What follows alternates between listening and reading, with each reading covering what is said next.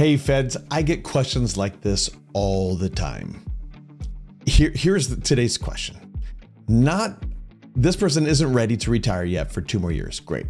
The question is Should I discontinue FEGLI Part C now or later? And here's a really, really important part of our workshops we don't want anyone to go make material changes after they've heard our webinar. And that's really important because what we hear sometimes in in uh, in, in our workshops, we talk about FEGLI Part C and how there could be, depending on a few things, a, uh, a, a refund for some people. And so or we talk about FEGLI and the cost of it, and we talk about the pros and the cons. And some people, or we talk about TSP and some pros and cons of what you can do while you're an employee, where to put your money, et cetera, et cetera.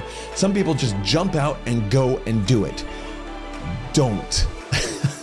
I know this is a workshop to help you maximize your retirement benefits, but I don't want you to do that until you have a plan.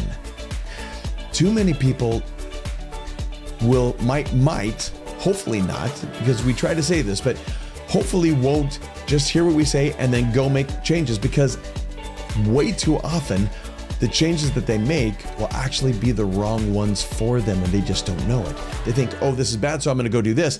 And they they do it the wrong way or they just do it and the timing isn't right.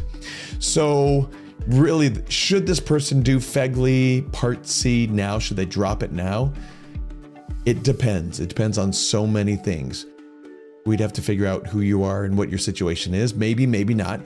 But the real, the big thing that I want to say here is don't go jump in and make any changes until you have a plan.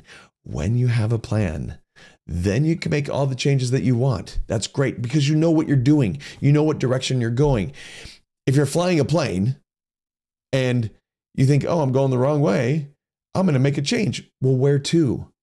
You have to know the coordinates of where you're going to go or where you want to go to make those changes. And if you don't have that, just making a change doesn't make sense, does it? So don't go just make changes. Make changes with a purpose.